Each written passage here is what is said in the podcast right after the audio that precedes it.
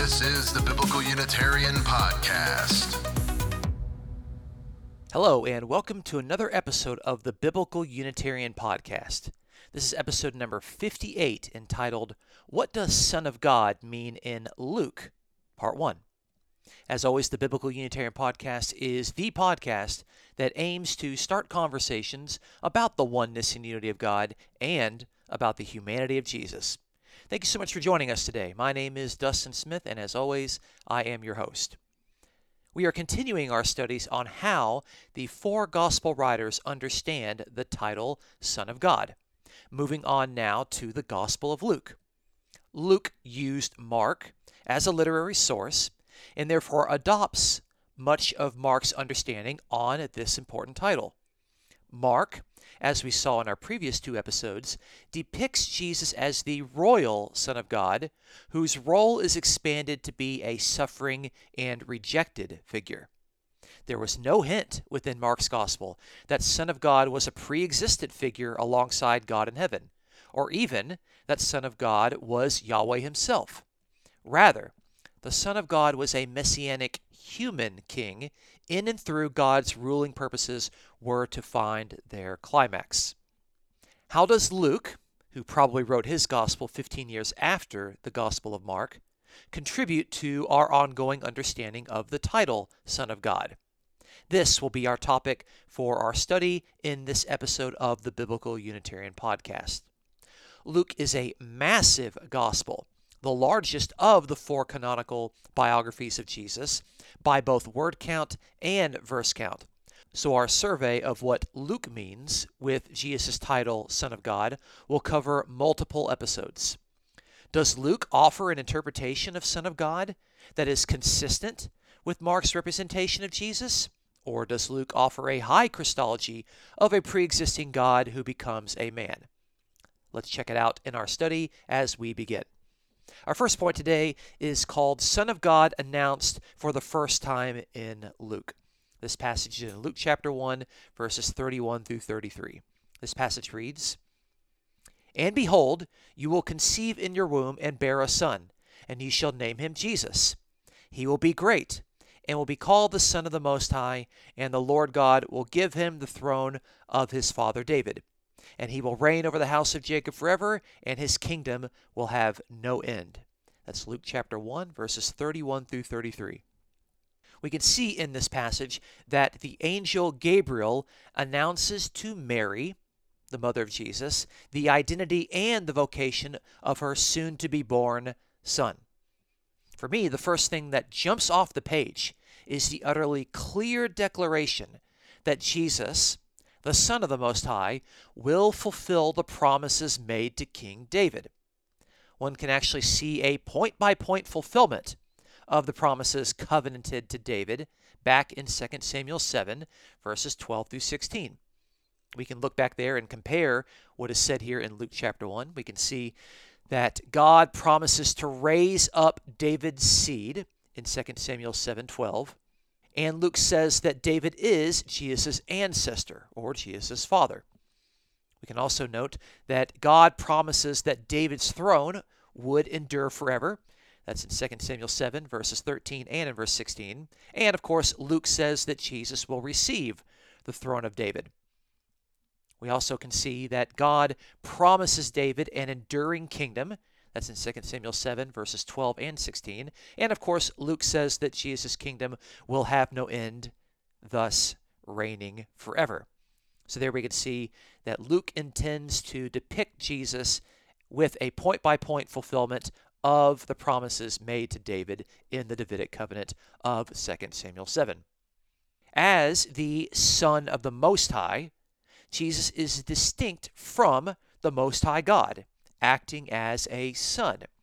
These are distinct figures, but it is clear that the Son is a special person in and through whom the Most High is enacting his rule and reign. The passage also differentiates the Lord God from Jesus by saying that, quote, the Lord God will give him the throne, end quote. Luke never confuses Jesus and the Lord God can also note that Luke equates the Son of God, being the Son of the Most High, with the Son of David in this passage, because he calls Jesus the son of his father David. So there we have the two titles, Son of God and Son of David. Son of David was a title referencing the expected messianic king that was to be a human descendant from David. So, Son of God continues to maintain its royal, kingly overtones in addition to its Davidic roles. As a descendant of David, the son of David clearly is a human being like David. David was a human being, and David bore human descendants, and so the son of David would clearly be a human figure. Neither Yahweh nor any angel could fit this description as a descendant from the human being David. So that's our first passage in Luke 1, verses 31 through 33. Our second point today is looking at the Son of God as miraculously born. The passage in Luke 1 continues in verses 34 through 35. Mary said to the angel, How can this be, since I am a virgin? The angel answered and said to her, The Holy Spirit will come upon you, and the power of the Most High will overshadow you, and for that reason the Holy Child shall be called the Son of God. That's Luke chapter 1, verses 34 through 35. And wow, this is a really important passage. This announcement from Gabriel is absolutely crucial and contains within it a significant amount of crucial data. The manner in which Jesus was to be born is described in this passage. We can see that the Holy Spirit functions as the creative agent in this process. And Luke carefully parallels the Holy Spirit with, quote, the power of the Most High.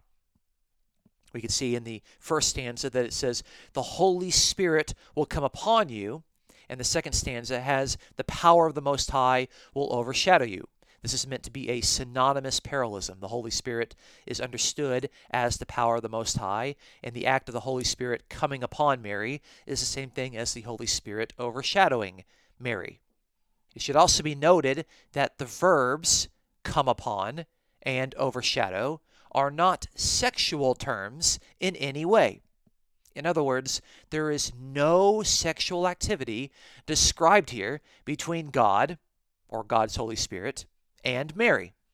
Interpreters would be wise to stop saying that God had sex with Mary. That is not what Luke 135 is saying, neither in the English or in the original Greek. But more importantly, there is a direct link between the creative activity of the Spirit's overshadowing of Mary and the title Son of God given to Jesus. Again, I'll read that passage in Luke 135. The Holy Spirit will come upon you, and the power of the Most High will overshadow you, and for that reason the Holy Child shall be called the Son of God. In other words, Jesus will be called the Son of God according to Luke 135, specifically because of the miraculous creative activity of the Spirit. There is no hint or suggestion that the Son is a pre existent figure in heaven who descends into Mary's womb. Rather, Jesus is begotten, as the Greek text actually says in Luke 135. And the word begotten in birth narratives refers to one who is brought into existence. And if Jesus is brought into existence at his birth, then he categorically could not have previously existed in any literal way. We can also note in this passage that God is identified as the actual Father of Jesus, namely, the one who brought Jesus into existence with the creative act of the Holy Spirit. So while the Davidic covenant of 2 Samuel 7:14 says that God will be the father of David's descendants, there is a different sense in the way that God is the father of Jesus than God being the father of, say, Solomon. Solomon was the son of God as the Davidic king, son of God being Solomon's royal title. Jesus is the son of God both in that he bears the royal title covenanted to David's descendants, and in regard to the fact that God is his actual father. So Luke here is combining those titles in reference to Jesus. Of further interest is the creation theme that is actually taking place here in this passage. When one thinks of an episode in the Hebrew Bible where God uses his Spirit to create a royal Son of God, the obvious candidate is the creation of Adam, the primordial human king. Luke seems to be alluding to the Genesis creation story, where, according to Genesis chapter 1 and verse 2, the Spirit of God hovered over the waters moments before creation actually took place. Luke parallels this by saying that the Spirit overshadowed Mary prior to the creative beginning of the Son of God. Luke will later in his genealogy call Adam the Son of God in Luke chapter 3 and verse 38. So it seems clear that the creation of Jesus by the Spirit in Luke 135 is echoing the creation of Adam in Genesis.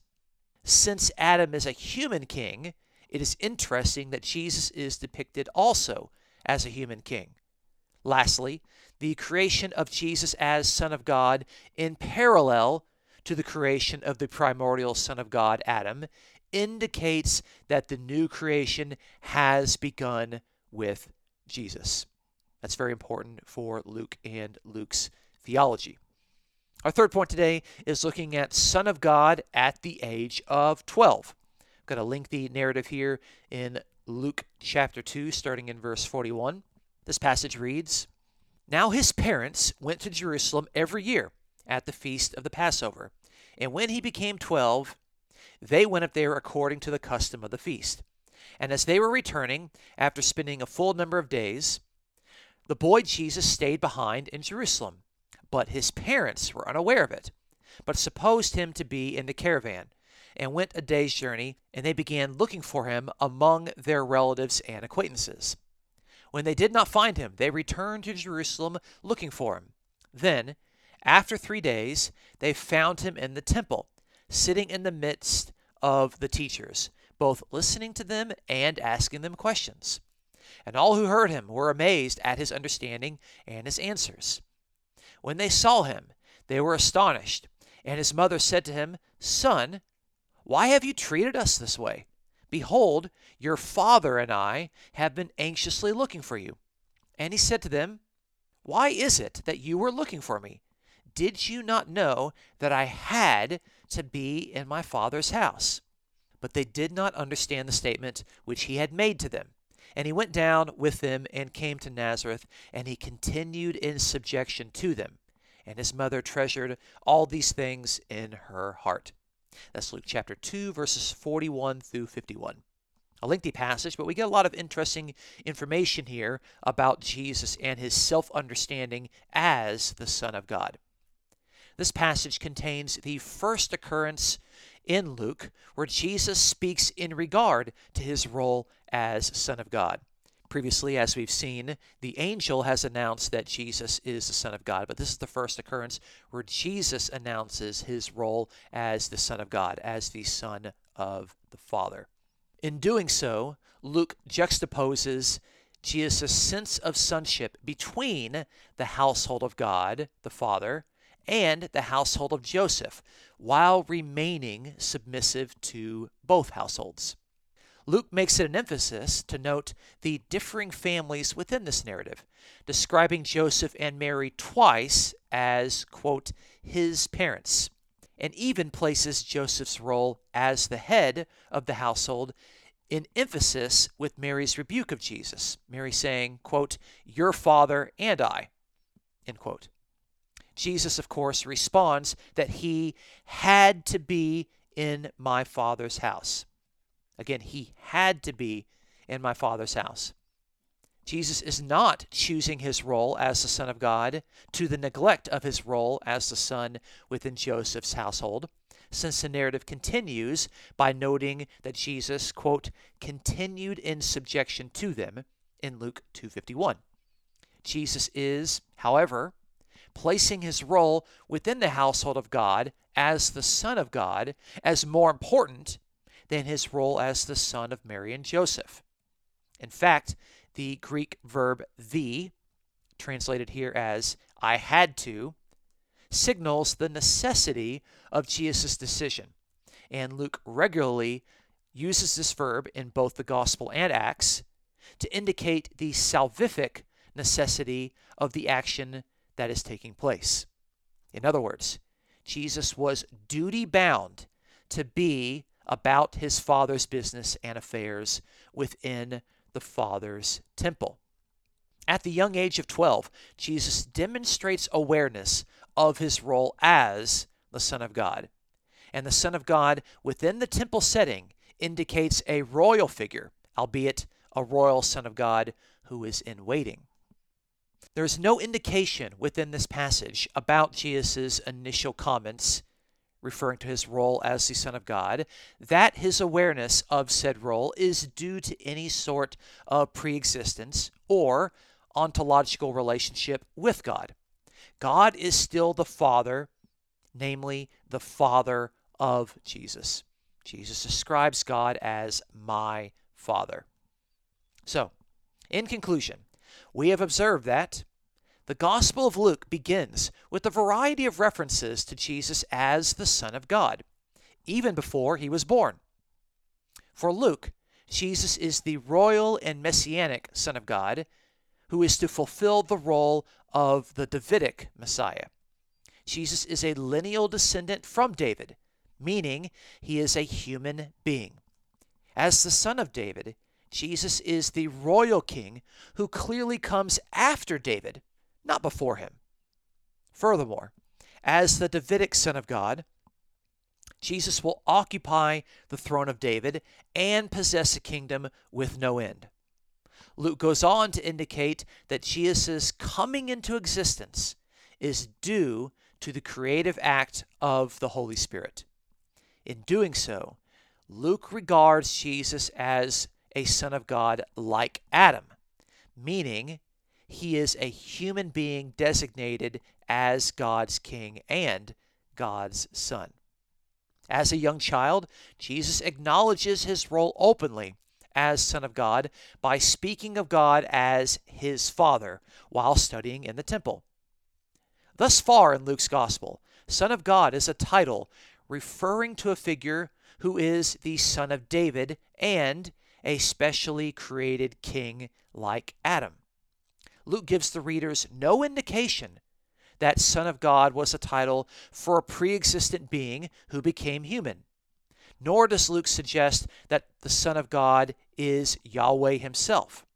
Rather, Jesus, as Son of God, was created by God. He is always distinguished from God and declares that God is, quote, my Father, end quote. Luke appears to regard Jesus within what may be appropriately called a high human Christology. If you enjoyed the Biblical Unitarian podcast, please consider supporting us. You can check out this episode's description for a link to our PayPal. You can also access the Biblical Unitarian podcast online, along with the notes for the podcast. You can check it out online, on iTunes, and recently we have now been placed on Spotify. We also have a Facebook group for discussing podcast episodes. Just go onto Facebook and search Biblical Unitarian Podcast and send a request to join. Thank you so much for joining us today at the Biblical Unitarian Podcast, the podcast that aims to begin conversations about the oneness and unity of God and about the humanity of Jesus. My name is Dustin Smith. Until next time, you folks take care.